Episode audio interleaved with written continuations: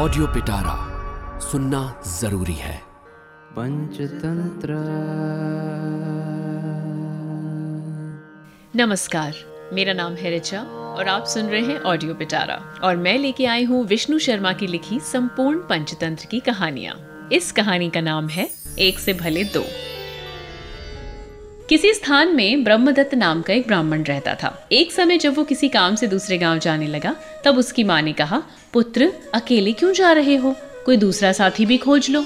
वो बोला, माँ, डरो मत, ये रास्ता संकट रहित है। कार्य के कारण अकेला ही जाऊँगा। उसके इस निश्चय को समझकर पास की बावड़ी में से एक केकड़े को लाकर माँ ने कहा, पुत्र, यदि जा ही रहे हो तो ये केकड़ा तुम्हारा साथी होगा। इसलिए इसको लेकर जाओ। उसने भी माँ की बात मानकर दोनों हाथों से उसको ले लिया और कपूर की पुड़िया में डालकर जल्दी से चल दिया।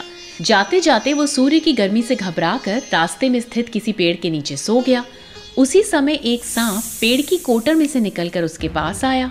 वो कपूर की सुगंध को स्वभावतः प्यार करने के कारण राहगीर को छोड़ और कपड़े को काट कर अंदर रखी हुई कपूर की पुड़िया को जल्दी जल्दी खाने लगा। तो पुड़िया में बैठे हुए केकड़े ने उसकी जान ले ली। ब्राह्मण ने जाकर देखा कि पास में काला सांप कपूर की पुड़िया के ऊपर मरा पड़ा है। केकड़े ने ही इसको मारा है। ऐसा सोचकर वह प्रसन्नता पूर्वक बोला, अहो, मेरी माँ ने सच ही कहा था कि पुरुष को कोई ना कोई साथी साथ में ज़रूर रखना चाहिए।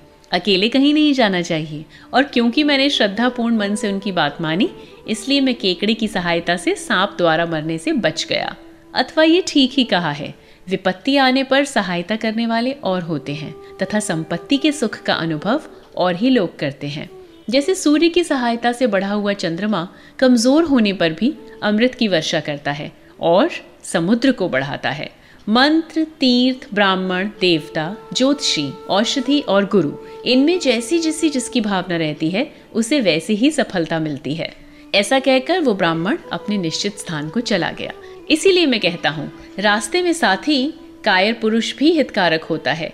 जैसे साथी केकड़े ने सांप से उस राहगीर की रक्षा की थी। ये बात सुनकर सुवर्ण सिद्धि चक्रधर की आज्ञा से अपने घर को लौट गया।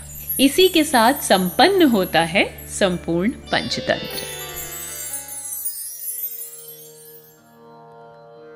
पंचतंत्र।